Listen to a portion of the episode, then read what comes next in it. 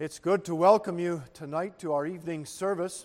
And we want to commence, please, with hymn number 76. So you make sure you find a hymnal in the pew in front of you.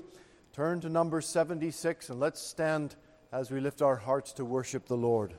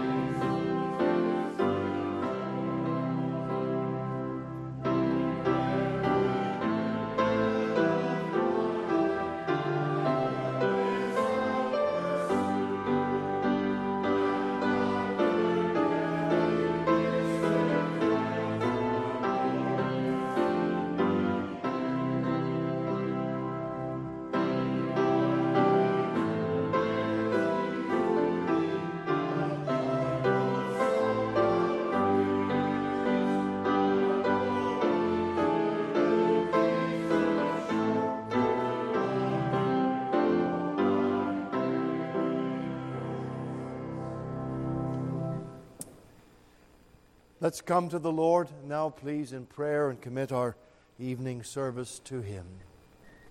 Father, as we bow our hearts, our heads, our minds, our entire being in Thy presence now, we do so in that name that is above every other name, the name of our Lord and Savior, Jesus Christ. We know there is no other name given among men whereby we must be saved. And we know, Father, that as we come in Jesus' name, meaning that we come upon all his merit, upon all the value and worth of his atoning sacrifice, upon the ground of his own precious shed blood that we approach tonight. And we know, Lord, that we are welcome we know that there is no power, no authority that can keep us away.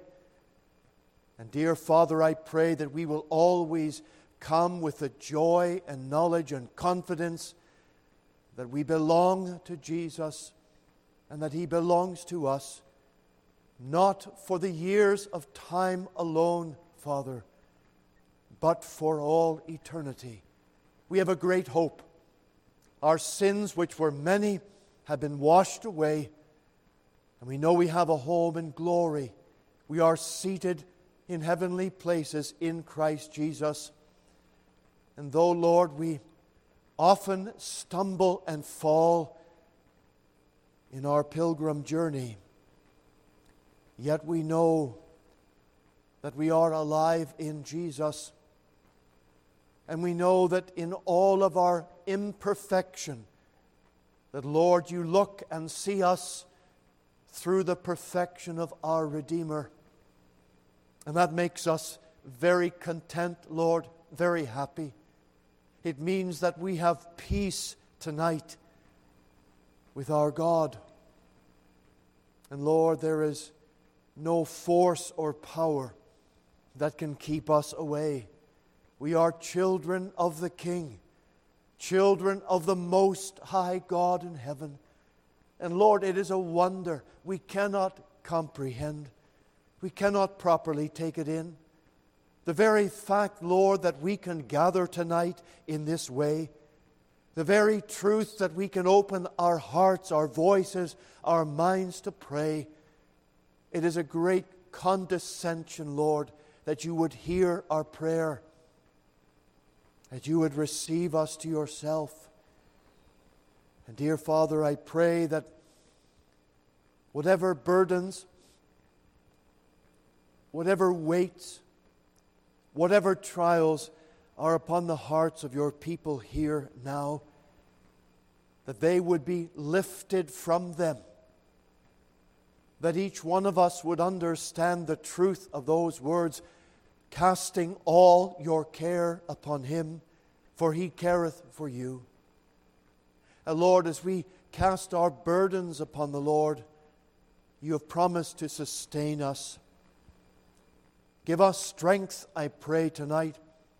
Let us go forward conquering and to conquer, not afraid of the face of men. For if we have come face to face with our God by faith, there is no power or force that can make us afraid. For greater is He that is in us than he that is in the world.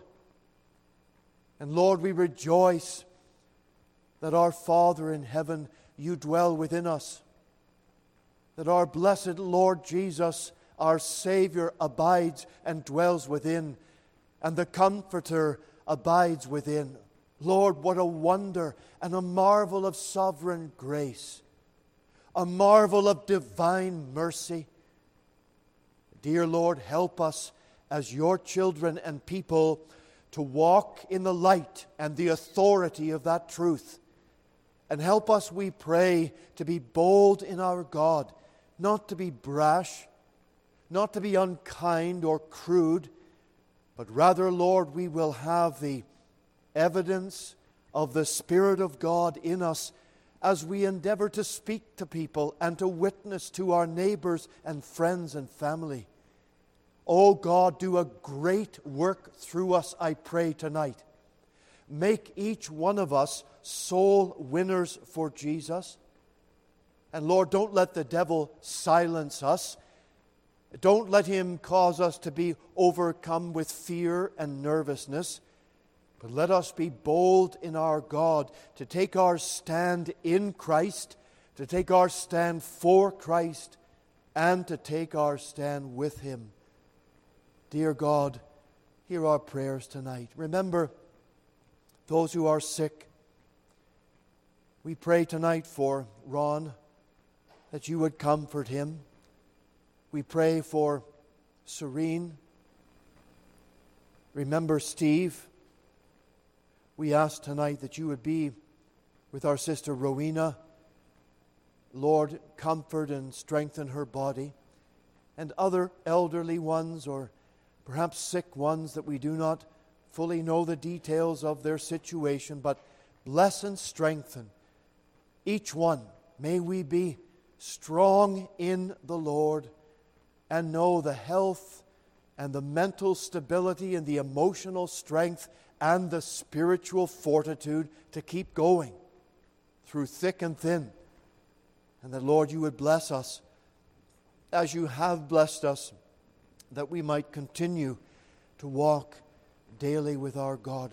Teach us, Lord, what it means to take up our cross daily to follow Christ. Lord, hear our prayers. Remember our missionaries. Remember our churches that do not have full time pastors. Remember, Lord, the needs of everyone within our denomination. May there be growth, and may there be advancement, and may many precious souls be born again of the Spirit of God. Be with us now tonight in our evening service. Be with every part of our fellowship. We ask these things in Jesus' holy name. Amen. We'll sing again, please, number 338. 338, standing as we sing.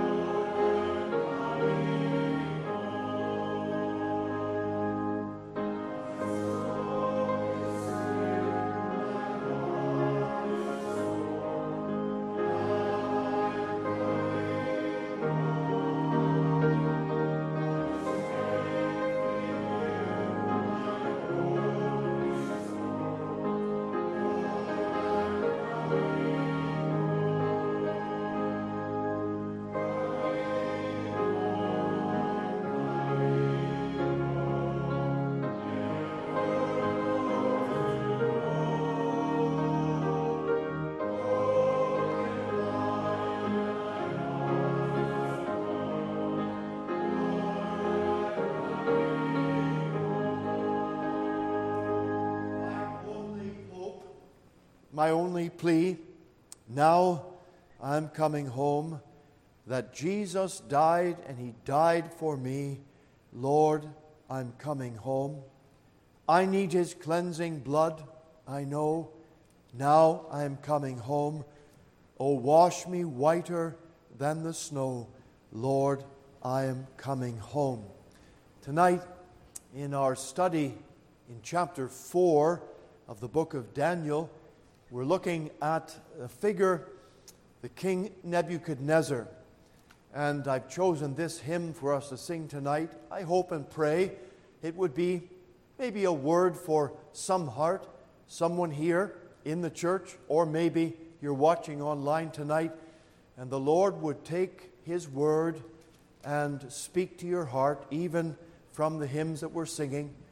All of us, you know, well, we can sing this at some time or another because each of us drift away and become cold in heart. We're thinking today already.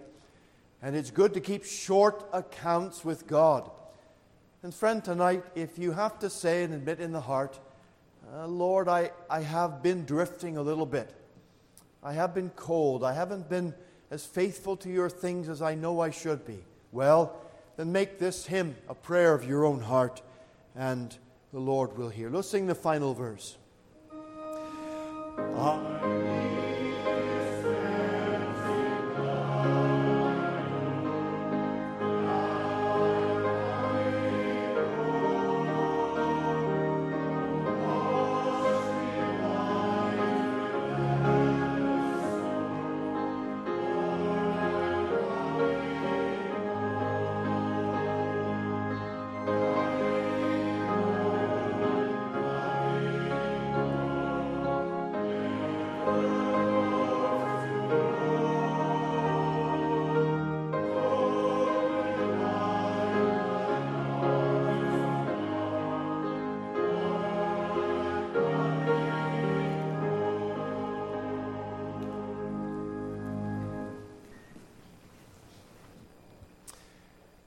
Please turn to Daniel chapter 4.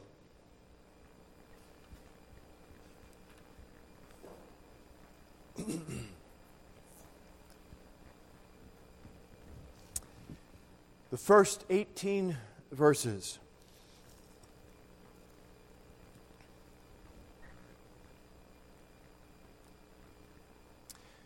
Nebuchadnezzar the king unto all people nations and languages that dwell in all the earth, peace be multiplied unto you. I thought it good to show the signs and wonders that the high God hath wrought toward me. How great are his signs, and how mighty are his wonders. His kingdom is an everlasting kingdom, and his dominion is from generation to generation. I, Nebuchadnezzar, was at rest in mine house and flourishing in my palace. I saw a dream which made me afraid, and the thoughts upon my bed and the visions of my head troubled me. Therefore made I a decree to bring in all the wise men of Babylon before me that they might make known unto me the interpretation of the dream. Then came in the magicians, the astrologers, the Chaldeans, and the soothsayers, and I told the dream before them, but they did not make known unto me the interpretation thereof. But at the last, Daniel came in before me, whose name was Belteshazzar according to the name of my God, and in whom is the Spirit of the holy gods.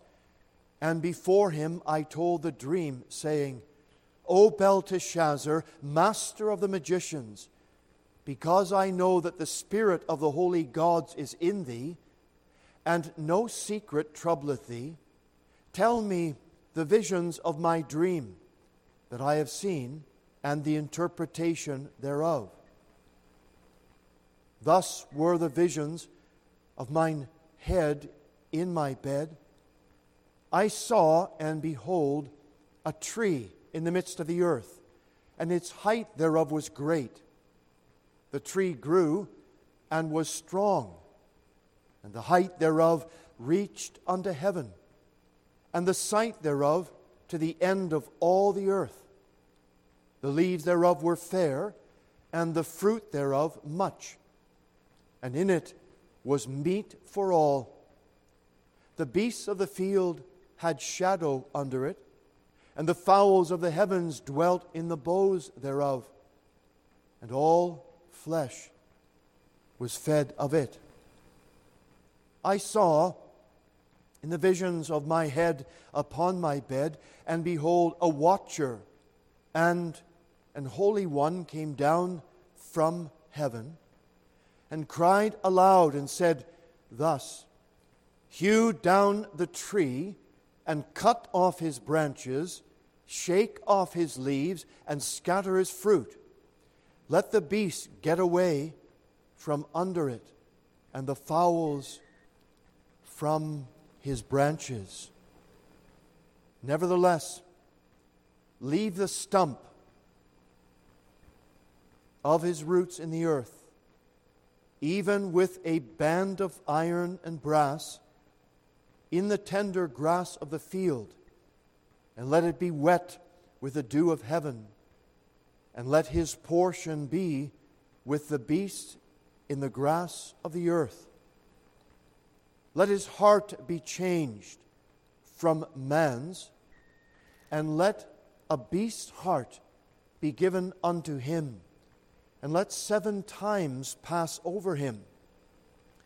This matter is by the decree of the watchers and the demand by the word of the holy ones, to the intent that the living may know that the Most High ruleth in the kingdom of men, and giveth it to whomsoever he will, and setteth up over it the basest of men. This dream I, King Nebuchadnezzar, have seen.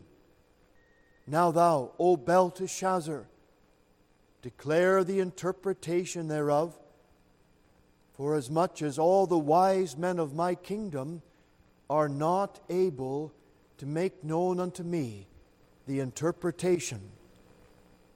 But thou art able, for the Spirit of the holy gods is in thee.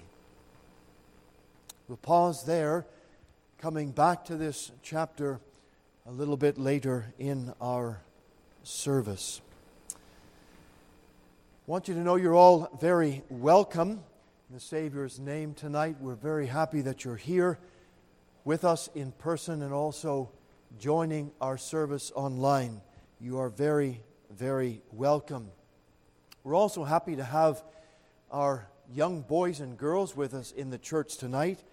And I know that Janelle has a birthday tomorrow, and she's going to be nine years old tomorrow. So we wish you a very happy birthday, Janelle, and we hope that you'll know the blessing of the Lord upon you. And you'll be able to open your presents tomorrow, and I hope you get some nice things, okay? I hope that's all going to come to pass for you as well. And whether you're young or old, if you're having a birthday, we wish you all the best and pray the Lord's rich blessing upon you. Remember, please, the fellowship time we're going to be having after the evening service tonight. You're all welcome, and we hope you're able to stay behind with us.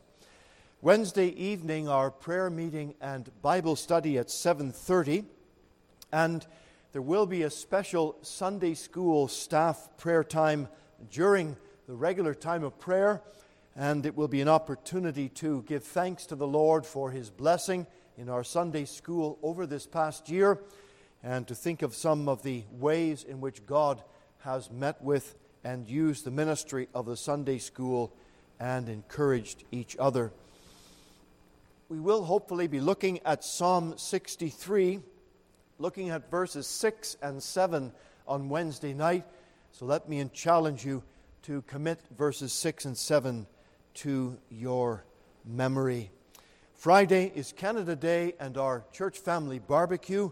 If you haven't put your name down, please do so tonight so we know how many to prepare for and the food. That's 5 p.m. on Friday. Our Lord's Day services next Sunday. There will be no Sunday school at 9:55, but our morning service starts at 11 and our evening service at 6:30. Let me encourage you all not to sleep in too much next Lord's Day. Be sure you're here in good time. It's always good to be 10 minutes early to a service instead of 5 minutes late. So come in good time and be ready to worship the Lord. Two advance announcements for us. Starting on July the 4th, we are recommencing our sports fellowship in our school gymnasium, and that will be from around 6 to 9 p.m. And if you have any questions about that, you can see our brother Kingsley Jew. He is heading this up, and that's for everyone who would like to come along and enjoy some fellowship in the gym. There'll be different sporting activities and it's not altogether organized. It's you come along and you just enjoy whatever game that you would like to play. Then on July the 9th, there will be an outing to Fenelon Falls for our youth, our young adult fellowship, and an announcement will be sent out to you via email, and then you can get back and let us know if you would like to be along for that time. Let's sing again, please, to the Lord's praise, number 353. 353, He lifted me. We'll sit, remain seated while we sing.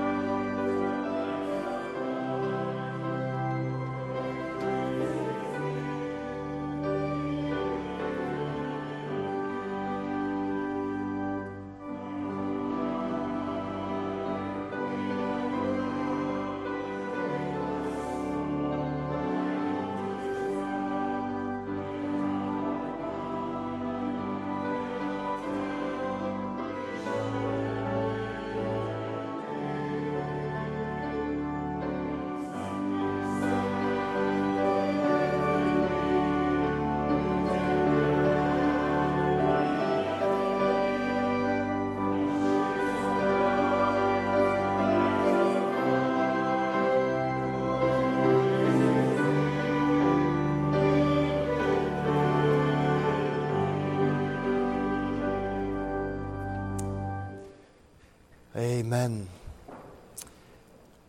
We'd like you please to remember in prayer our sister Rowena Delina. This past week, she was involved in a car accident and it's left her uh, with many strained muscles. Thankfully, she was not injured more extensively than that, but sometimes those particular mm, situations, she was hit from behind, uh, traveling on the 401.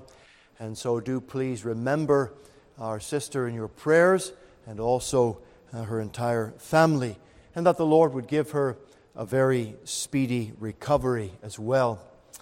We know it's very hot tonight in our church. We, our air conditioning system has been broken down. It is missing a part. It's only working up to half potential.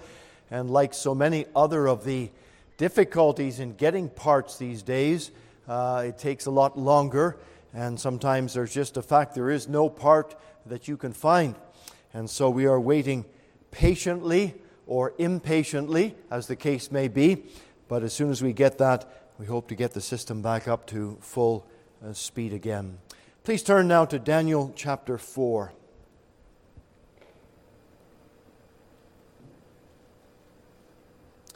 Reading from verse 19.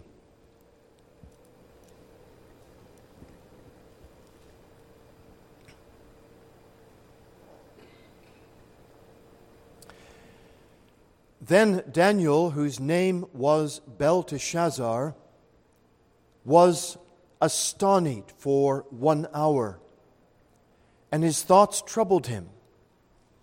The king spake and said, Belteshazzar, let not the dream or the interpretation thereof trouble thee. Belteshazzar answered and said, My Lord, the dream be to them that hate thee, and the interpretation thereof to thine enemies.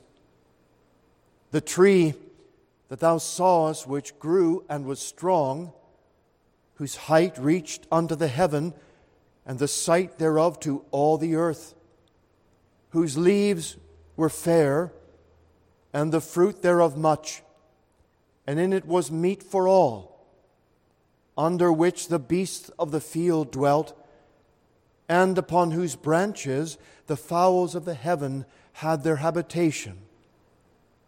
It is thou, O King, that art grown and become strong. For thy greatness is grown and reacheth unto heaven, and thy dominion to the end of the earth.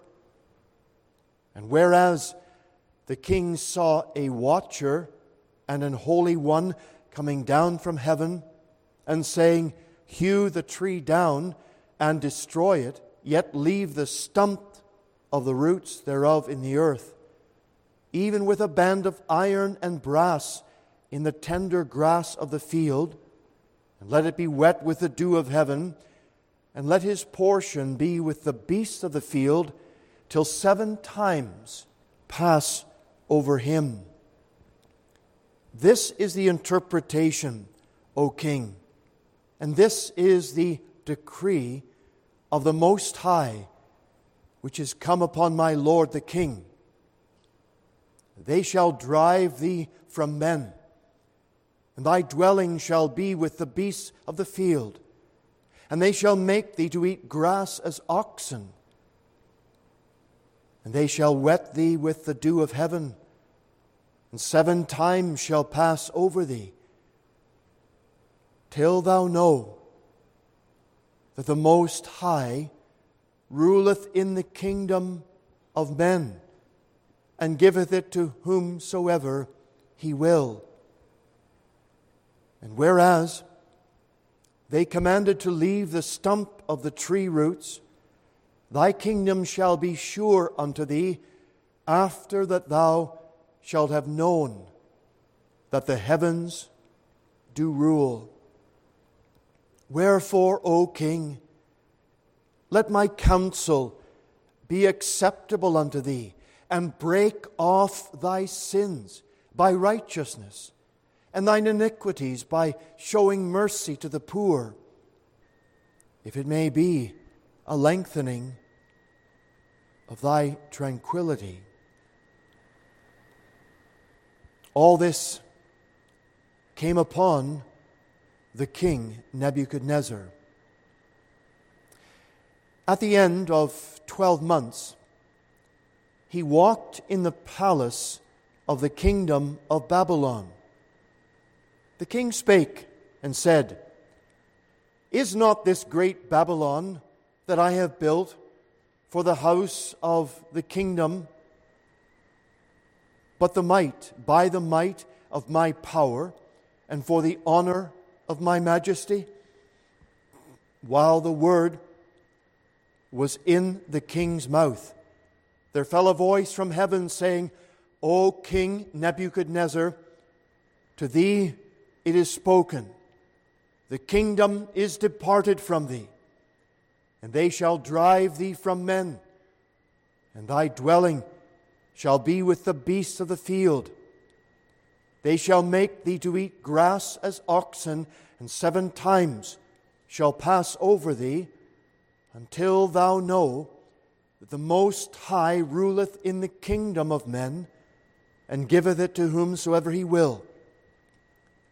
The same hour was the thing fulfilled upon Nebuchadnezzar, and he was driven from men, and did eat grass as oxen and his body was wet with the dew of heaven, till his hairs were grown like eagle's feathers, and his nails like birds' claws.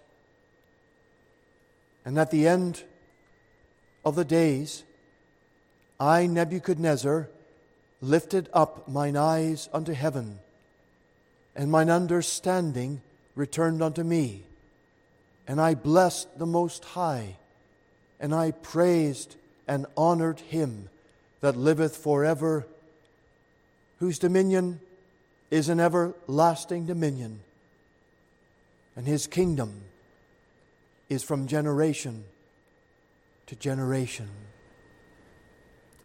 We'll end our reading there, please, and take a moment now to ask for the Lord's help in our service.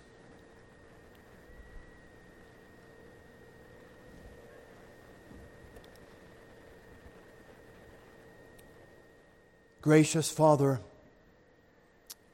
come. Now we pray, Lord, and open our hearts and our understanding to Thy holy word, inspired, infallible, inerrant, given to us for our learning, for our instruction that the man of God may be perfect, thoroughly furnished unto all good works. Instruct us, Lord, I pray. Help me tonight to speak as the Lord's messenger in the Word of God. Bless us tonight. Speak on, Father I pray to any who are unsaved, they will come to rest and trust in the Lord Jesus as their personal Savior. We ask this tonight in Jesus' holy name. Amen. At the end of chapter 3 of Daniel, the three young Jewish gentlemen who had taken their stand for truth, they were honored by God with a miraculous deliverance, Christ being with them in the heat of the trial. What an encouragement to know that the Savior who allowed them to be taken slaves was with them in their refusal to eat the king's food. He was with them as they came before Nebuchadnezzar to that trial, and they could literally feel the heat of that fire. And then to the very point where they were bound in their own clothing and thrown into the fire, yet by the miracle of God they were untouched by its power. The flame did not touch them. The smoke did not attach to their clothing or singe one of their eyebrows. They were delivered. Our God is the overseeing Lord of the fine details of our lives. My dear friends, tonight, in your life, nothing happens by chance. The same Lord that was with them is with us in the heat and fury of our trials. He will never leave us, He will never forsake us. We can trust in Him at all times and not be afraid, knowing that He will never do us any harm. They had won that victory by God's power, and they were promoted to a higher place than they were before in Babylon. Three slaves, three servants, three saints, really nobodies in the eyes of the world, but very, very special in the eyes of their God. Now we come to chapter 4. And as Dr. McClelland noted in his study notes, when he went through Daniel all the way back in 2011 in the adult Bible class, he noted that this chapter should be required reading for everyone elevated to a position of authority for kings and queens, presidents and prime ministers, and all executives. This chapter is a testimony of King Nebuchadnezzar, of how he came to the understanding that the God of heaven is the sovereign ruler of all, and that there is no other God beside him, whose kingdom is an everlasting kingdom. It is a fascinating account of the dramatic turnaround experienced by the most powerful monarch that lived on the earth at that time. He had absolute authority. There was no rival for him. And yet he was taken from that place of absolute control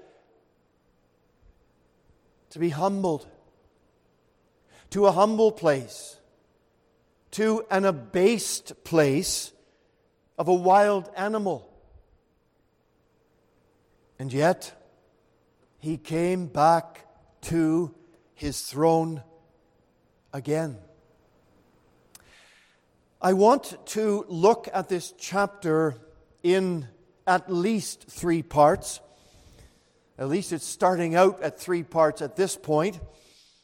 Tonight, focusing on the last phrase of the last verse of the chapter. Look at verse 37.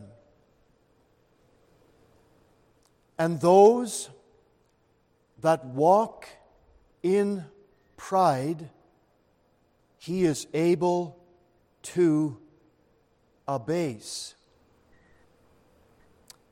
This was the word of Nebuchadnezzar himself. He was speaking about himself. Those that walk in pride, he is able to abase. My dear friends, tonight, if what our brother McClellan said about this chapter is true, and I believe it is good advice, for all in authority to read over it. then I would say to you that this last phrase should be trailed across the sky in Toronto and in Ontario and in our nation and in every city and nation that so promotes the sin of homosexuality, of transgenderism, and every other abomination that is included in that movement under the tag of pride. We know too well what this day has been for that movement. Those that walk in pride, he is able to abase, and he will abase. Just as this king had walked in his pride, so all who brazenly promote their rejection of God and His holy law, and they march in pride, God will one day call to account. Tonight, as we consider this first part of the chapter and the warning God gave to this man, this king, let the warning of Scripture to flee from the wrath that is to come be echoed throughout our land. With the prayer that God will do His convicting and His converting work. Because salvation is of the Lord, and the power to save is by the Holy Spirit. And we pray for the salvation of sinners, no matter how deeply dyed in their sin they might be. If the Apostle Paul, who declared himself as the chief of sinners, could be saved, then God is able to save all of us from our sins. So, friend, tonight, listening online, if you're here without Christ, the gospel message is open to you as well. Oh, you might not be engaged in the sin we've been speaking about already. But then again, some may be. And there is hope and there is deliverance. And I pray that God's Spirit will work in every single heart. The account before us tonight deals with the dream that this man had, Nebuchadnezzar, and what was the outcome immediately of it. I want you to notice, please, in the first part, that there is given by God another warning from the God of heaven through an unknown dream. It really takes part or takes place from verse 4 down to verse 18 of the chapter. Another warning from God through a dream. And in this warning, we have a deception of prosperity, and it comes as a direct warning for us. Look, please, at verse number four. I, Nebuchadnezzar, was at rest in mine house and flourishing in my palace. The deception of prosperity. If this man who is giving this testimony could say this so clearly, it is a word of warning for people who might think that there is safety in what they have around them, thinking that there is safety in their prosperity, thinking there is safety in their real estate, thinking there is some kind of comfort or protection in the amount of resources that they might have in this world. Well, if any person would think that, this man thought that. Because he had every reason to think that. Because nothing, absolutely nothing in this world was restrained from him. If ever there could be a question posed to him that Jesus did, what shall it profit a man if he gain the whole world? There's no if in here for Nebuchadnezzar.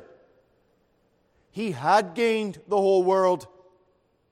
He had everything that a man could want. He had every convenience, at least in that time period. He had every possible description of wealth gold, remembering he had made an image of gold. He had the wealth of nations. He had a bank account where he never even bothered counting. It was so full, so big, so vast. All of the empires and all the regions of the empire would bring their harvest to Babylon. They would bring the taxation to Babylon. They would bring the wealth of Babylon, every single imaginable descriptive of wealth. He had it. And what was he doing? He was taking it easy. That's what he was doing.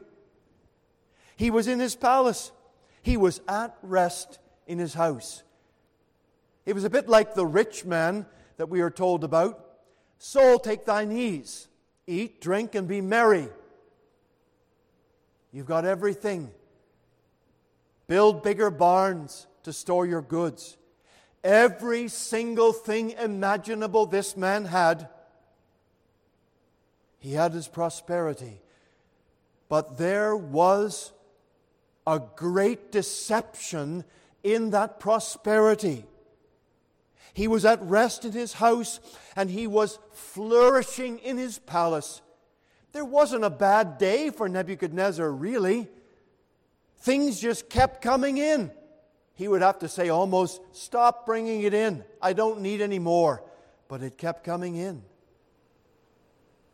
He had all this world had to offer. And friends, there are some today who could be in our time frame described by this very description. There are those who are rich, there are those who are wealthy, and there are those who are super wealthy and super rich, and they control much. And here, this man fell under the deceit of riches. He fell under the guise of a false protection of his wealth and his fame and his power and all that he had. Friends, riches take themselves wings and they fly away. Whatever we have, nothing to the degree that this man had, but whatever wealth that we might have, let us all be very, very careful not to place undue dependence upon them. And that can happen to each, each person because though the bank account might be not as vast as others, there is a danger that we can place too much emphasis in the wrong place. And we can be distracted. Now, of course, at this point, Nebuchadnezzar knew nothing personally of the God of heaven and of salvation. Oh, there were indications and there were surface things, but nothing had entered down into the heart of the man. Well, the deception of his prosperity was suddenly overturned because there was an upset to his vain peace. Verse 5. He said, I saw a dream which made me afraid, and the thoughts upon my bed and the visions of my head, they troubled me. Oh, he was resting secure and safe. He was resting happy. But all of a sudden, a dream came to him on a night, and all the peace and security evaporated. My dear friends, how fragile, how fleeting is the peace of the ungodly that it can be shaken and removed in one night, in one dream.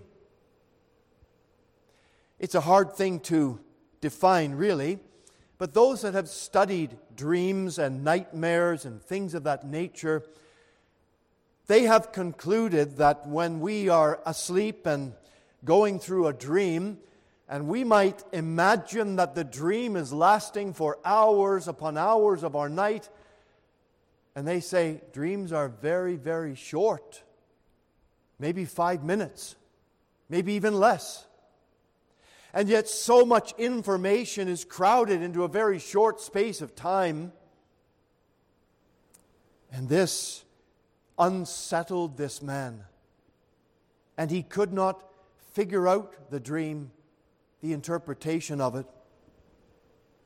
Oh, friends, when our peace is settled in Christ, as we were thinking this morning, and when Jesus Christ, the great giver of peace, comes to bless us with that great gift, it will not be taken from us at a whim. It'll not be removed so suddenly. It's not fragile. It is a strong and firm substance given by our God. It is that blessing that we possess because we know Christ is ours and we are secure in the peace that He gives and it cannot be taken away. Oh, the devil tries, and he comes to pound against us. He comes with his doubts and his temptations and his fears. But do not allow those things from the devil to take away the peace that we have in the Lord. But the ungodly are not so. They reel to and fro like a drunken man in their uneasiness and unrest. They are shaken so easily by a dream. And so Nebuchadnezzar was. But we also have here the sudden anxiety for the magicians. Look at verse 6. Therefore, make, made I a decree to bring in all the wise men of Babylon before me that they might make known unto me the interpretation of the dream. Then came in the magicians, the astrologers, the Chaldeans, and the soothsayers. Now, we don't know exactly how much time elapsed from the end of chapter 3 and the beginning of chapter 4. Some mention a, a, number of years, some say 20 years, some say a bit less than that, some more. how many of those original soothsayers or magicians or astrologers that were involved in that first scenario when Nebuchadnezzar called them in and would not tell them the dream. He didn't know the dream or the interpretation. And when none of them could tell the story for the king, you know what happened. He ordered the execution of them all. So, if there were any of them that were still in that crowd, perhaps their knees were shaking at this time. Some sudden anxiety upon these magicians. Ah, but there seems to be at least some degree of grace, some degree of change that is mellowed in this aging king, because now he is prepared to tell them the dream. But even though he tells them the dream, they are unable to give the interpretation thereof. It's no real surprise. until at last Daniel is summoned. Verse 8.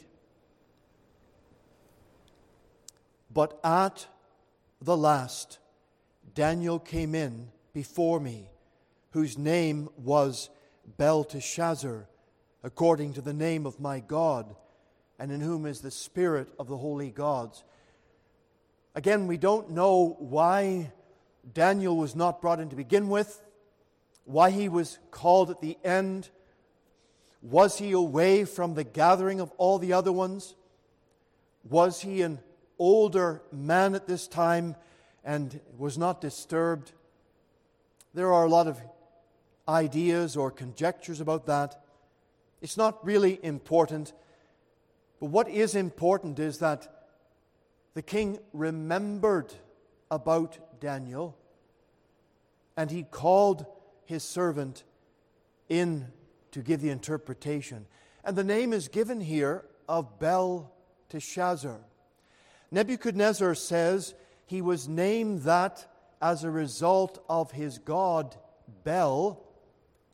Some interpreters have given the definition of the meaning he is a keeper of the secrets.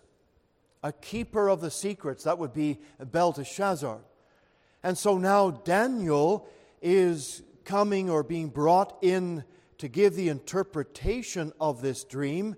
And we're told in verse 9, O Belshazzar, Belteshazzar, master of the magicians, because I know that the Spirit of the holy gods is in thee, and no secret troubleth thee. Tell me the visions of my dream that I have seen and the interpretation thereof. So out of this sudden anxiety of the magicians that were called, and finally Daniel is brought in because the king is honoring him as his servant. And he is a man among whom it is known to be a revealer of secrets. The history and the testimony of Daniel is known, and he has the spirit of the holy gods. Now you have to understand when Nebuchadnezzar spoke that word, he is speaking about it from a man who believes in multiple gods. And he is worshiping his own god, Bel, but there were other gods of the empire that other people were worshiping. And so, as he would look into the fire and see the fourth man walking about, our translators have said, like unto the Son of God, but in more practical terms, Nebuchadnezzar would see a son of the gods because he believed in many. And he said that Daniel had the spirit of the gods. He believed in the supernatural. He was not a God denier. Nebuchadnezzar was not an atheist he believed that there was something out there, or many of the somethings out there, that could be communicated with. I want you to notice also in this the content of the dream. Now it gets into the details of this, and we find it from verse 10 down to verse 17. We'll not read this again but I'll go through and just give you the highlights of it. What Nebuchadnezzar saw was a large tree. It was a strong tree. It was in the very center of the earth, and it reached up to heaven, and it filled the entire earth. And the animals and the birds of heaven, they dwelt under the branches of the tree, and all were supplied by the fruit of this great tree. And then Nebuchadnezzar saw a watcher, a holy one, come from heaven, an angel, some heavenly being and when that watcher came down, the word of judgment was with that watcher, and the judgment came out cut down the tree, hew it down, cut off the branches of the tree, strip it down, shake the tree so all the leaves fall off, scatter the fruit of the tree, but the stump was to be preserved. And a band of iron and brass to be placed around the stump as a way of signaling its preservation. But then suddenly, something happens in this interpretation that's given. The metaphor changes. It's not simply addressed as an impersonal object of a tree.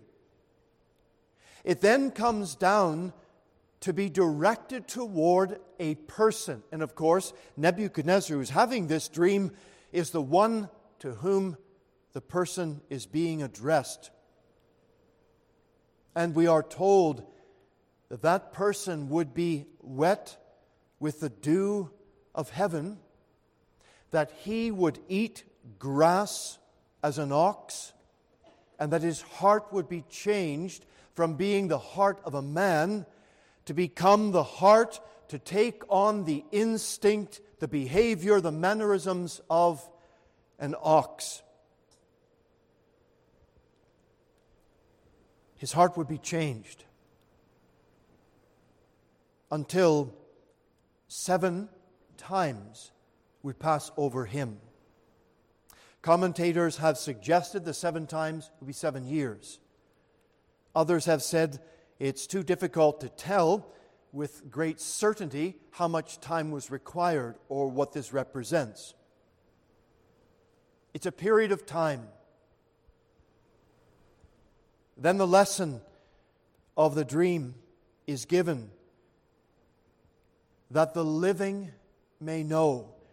And please, it's important to follow with this one. It's in verse 17. This matter is by the decree of the watchers and the demand by the word of the holy ones to the intent. That's, this is the meaning of this dream. That's what it's all about. That the living, that's Nebuchadnezzar, that the living may know that the Most High ruleth in the kingdom of men and giveth it to whomsoever he will, and setteth up over it the basest of men. The whole book of Daniel, narrowing in on chapter 4, it is a great summary of the sovereignty of the God of heaven with whom we have to do. It is an account about God who rules in the heavens above and in the affairs of men on this earth. And that God will set up whoever He determines at what place and at what time, and He will put in place the basis, the lowest of men. Perhaps that gives us a little understanding of what's going on in Canada today, in the United States today in the kingdoms of this world today. The basest of men, the lowest of moral standard, the basest of integrity, those who are purveyors of lies. That's probably about the nicest way I could put that. Those who are given over to their own pride, to their own way to their own thinking. And so, we have before us here this dream and the content of it and the purpose that God has given in that dream. I want you to think now, the second major point for you tonight is Daniel's faithful interpretation. It takes in verses 19 to 26. His faithful interpretation. Look at verse 19. It says, Then Daniel, whose name was Belteshazzar, was astonished for one hour, and his thoughts troubled him. The king spake and said, Belteshazzar, let not the dream or the interpretation thereof trouble thee. And Belteshazzar answered and said, My Lord, the dream be to them that hate thee, and the interpretation thereof to thine enemies. This is actually a very touching scene before us. Whatever relationship had transpired or developed between this king and Daniel the wise man, it seems that there was an affection that was shared between them to some degree. From Daniel's point of view, Nebuchadnezzar was the king who deserved honor as a king. Daniel was a subject of Babylon the empire. He never went back to Israel. He died there in that place. That was now his adopted home. And in being a man of God as Daniel was and faithful to the living God, that had already been clearly marked out. Nebuchadnezzar was of no mistaking that point, that Daniel had made it very clear he was not going to give in to the whims of the dietary things. That was a stand he took early on in his life and years. And wherever Daniel was in the whole golden image ordeal, we do not know. But you know this that had Daniel been present with those three other friends, he would never have been bowing down either. He would have been in there. There would have been five in the burning fiery furnace instead of just four. But this developed relationship is very interesting because as the king observes the trouble, the anguish of spirit and heart that his servant is going through at this time. Daniel's troubled because he sees the dream, he knows the interpretation, he knows what it means, and he is upset. And the king says to him, Belteshazzar, do not let the dream or the interpretation trouble you. He's now coming on the side of a sympathetic tone toward Daniel. And Daniel then responds to him. And he says, O king, my lord. It's a lowercase l. It's a, it's a term of endearment, of an honor. He says, My lord, this dream, it's for your enemies. This dream will be taken by your enemies, and they will relish in it. They will exalt in it. They will glory in it because it means the humility and the demise of you as a king in the empire.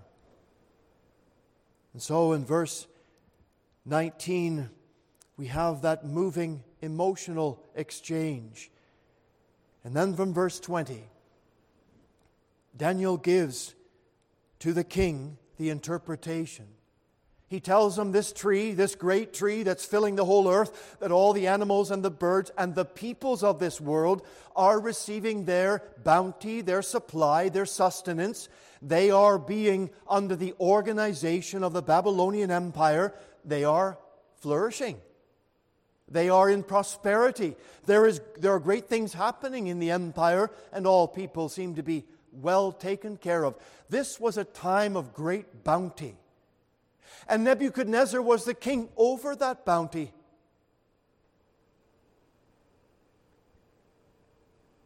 But there was coming a time when that tree would be cut down.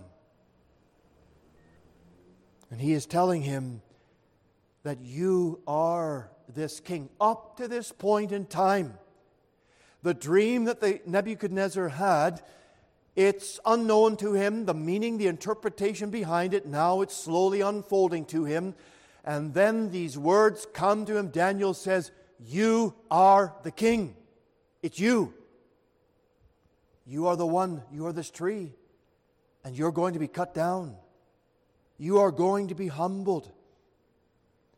And he goes through all of the details of that and as we come back in our further studies of the chapter, to review some of these important points that deal with how the king responded and the great purposes of the sovereignty of God in all of these matters. But for tonight, this faithful interpretation that was brought to this man, it's concluded in a very solemn warning to repent. Oh, here's the grace of God given to this man. For in verse 27, we have Daniel's faithful counsel to this king. Wherefore, O king, let my counsel be acceptable unto thee, and break off thy sins by righteousness, and thine iniquities by showing mercy to the poor, if it may be a lengthening of thy tranquility. Daniel was faithful in his counsel to the king. Now, he could have given the interpretation to this king and then said, I've done my job, close his book, and leave. But he follows up with a very solemn warning to the king, with an opportunity for him to repent. My dear friends, the very Word of God and the gospel message and the gospel minister and the evangelist and those of you who are involved with the Word of God, you have a responsibility. It's not just enough to read the portions of Scripture or to declare the judgment of God upon a sinful world. We are here as God's messengers, His ambassadors, to share the message of truth and hope to a dying and a lost world. Let us be careful and faithful in the counsel and the giving out of the message of repentance and salvation. He says to this king, Show evidence of repentance. Repent of your sin. Is that not the word of our Lord? Is that not the very first message that Jesus Christ preached? Repent, for the kingdom of heaven is at hand. Oh, friend, let that word never be far from our outreach, our evangelism. Let us share and present and preach the message of breaking off your sins. You cannot, we cannot faithfully communicate the message of salvation without exposing the sins that people have committed. And it means, friend, tonight, saying to people, break off your sins, those sins whereby you have broken the law of God. You have broken the commandments of God. It's the very reason why we are under the condemnation of God and the judgment of the Lord. We have offended and therefore we say to the ungodly, Break off your sins, repent of that which you have done. There is the faithful counsel of Daniel. There is his showing of the evidence of the need for repentance. And then the pleading for the mercy of God toward this man that phrase in verse 27 that it might be for the lengthening of thy tranquility. What does that mean? In the margin, you will see it means the healing of your sins. The healing of your sins. And so God's prophet is saying to the king, if you come to the Lord in repentance, there was opportunity for Nebuchadnezzar here to heal yourself. Because when we come to our God in repentance, friend, if you're outside of the Lord tonight, if you're watching online and you're not saved, this message of repentance is for you. This message of salvation, of the mercy of God, is for you. There is hope. There is not despair. There is hope tonight in Christ. And when you look to Him, when you call upon Him, you will see that He is a great Redeemer. He is our great Savior, and He is more willing to save you than you will ever fully know. You say, How do I know that? Because you are looking tonight at a sinner whom Christ has saved. You're looking at a sinner saved by the grace of God. And so I say to you, on the authority of this word from God's faithful servant, turn, break off your sins, and know the healing that there is in the cross of our Lord Jesus Christ.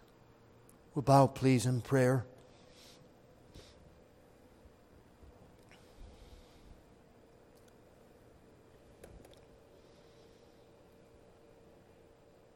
Dear Lord, I pray that this word will not fall on any deaf ears. I'm asking, Lord, that each one of us who are born again of the Spirit would draw instruction and help, and that we would know the reassurance of the peace that we have in our hearts, and we need not be troubled by those things that would be from the evil one. We ask, O God, to speak effectually to the hearts of those without Christ. Father, make us, I pray, soul winners. So part us in your fear with your rich blessing. Lord, we give thanks for the food that is provided for us tonight. Bless our fellowship. Bless our conversation. Lord, hear our prayer. We ask all these things tonight in Jesus' holy and precious name. Amen.